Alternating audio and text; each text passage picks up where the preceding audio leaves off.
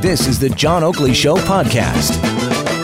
What I wanted to is one final salvo, find out what the dickens is going on with the TCHC, Toronto Community Housing, where the board of directors earlier today uh, sent the CEO, Kathy Milsom, packing, talking about, uh, well, they concluded that her conduct throughout the procurement process didn't meet the high standard that we set for procedures and protocols expected, uh, and failing to fully cooperate with the investigation that has led to an independent report that said uh, she's got to take a walk off the uh, the high board. Joe Mihevc, I don't follow this as closely as you do, I guess, having been involved in this and, uh, you know, lecturing in urban studies at the University of Toronto Scarborough campus as you are. What the hell's going on with TCHC? I mean, this is a boondoggle from the get go, isn't it? Well, it, it, has been a very, very difficult file for uh, this mayor. And frankly, I think it started back in the uh, Rob Ford years when he uh, he inappropriately fired really a very creative uh, social housing uh, person in the in the in the person of uh, Derek Ballantyne. You don't think it predates even Rob Ford? Well, uh, I mean, there's no, I don't think it predates Rob Ford. Derek Ballantyne uh, is the one who basically put together the model that is now rejuvenating Regent Park, that is rejuvenating Alexandra Park, that is rejuvenating Lawrence Heights.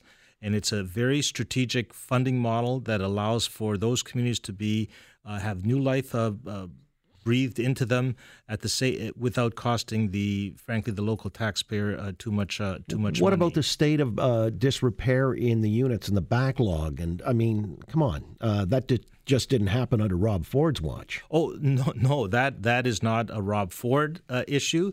Uh, that frankly is an issue of the provincial government all the way back to the beginning of this uh, millennium when mm. they gave us the keys to 30,000 units of affordable uh, social housing and said, "Here, you're now the proud owner of these 30,000 units of what, you, what we used to call Ontario housing in those okay, days." So how come council couldn't clear money, that up? You were without, on council. How come this thing didn't get addressed back in the day?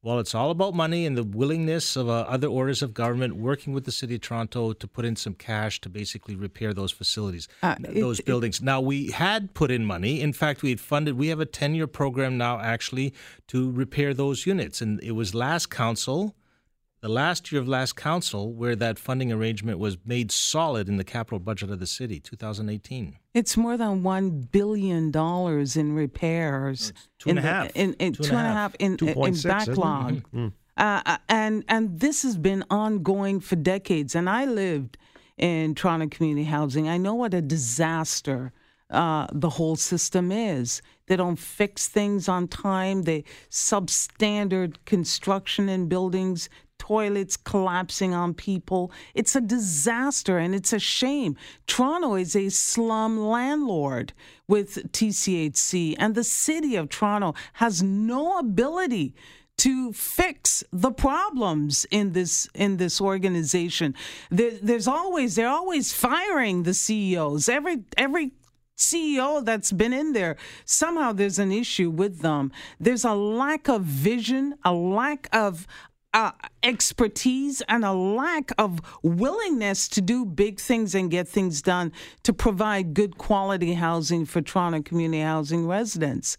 Uh, we need money I, from the province. To, they may have the to upload this darn thing. The the province. I'll create even more. Do you think uh, the province would actually want this thing uploaded? oh, absolutely not, because they, they see a price tag of two point five to mm. three billion dollars. Mm. The city has found money to basically through the refinancing of mortgages and and uh, other other tax based uh, solutions to basically repair the thing the the apartments over the next uh, 10 years.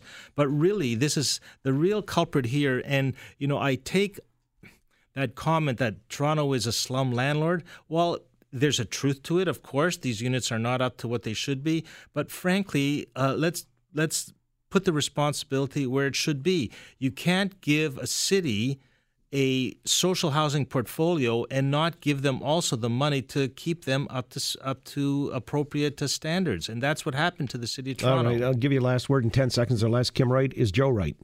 Joe is right. Downloading, especially in the case of community housing, has been an abject failure what I get frustrated by is day after day, year after year, budget after budget, every order of government talks about housing being a crisis and an emergency. If it's really a crisis and an emergency, let's figure out how to fix it. All right, good enough. Your 10 seconds are up. we're done. Uh, the panel has come, and now they're about to go. Topics worthy of discussion. Kim Wright, Karlene Nation, Joe Mihevc. Much appreciated. We'll talk again next week. Thanks for listening to the John Oakley Show podcast. Be sure to rate, review, and subscribe for free at Apple Podcasts, Google Podcasts, and anywhere else you get your on demand audio.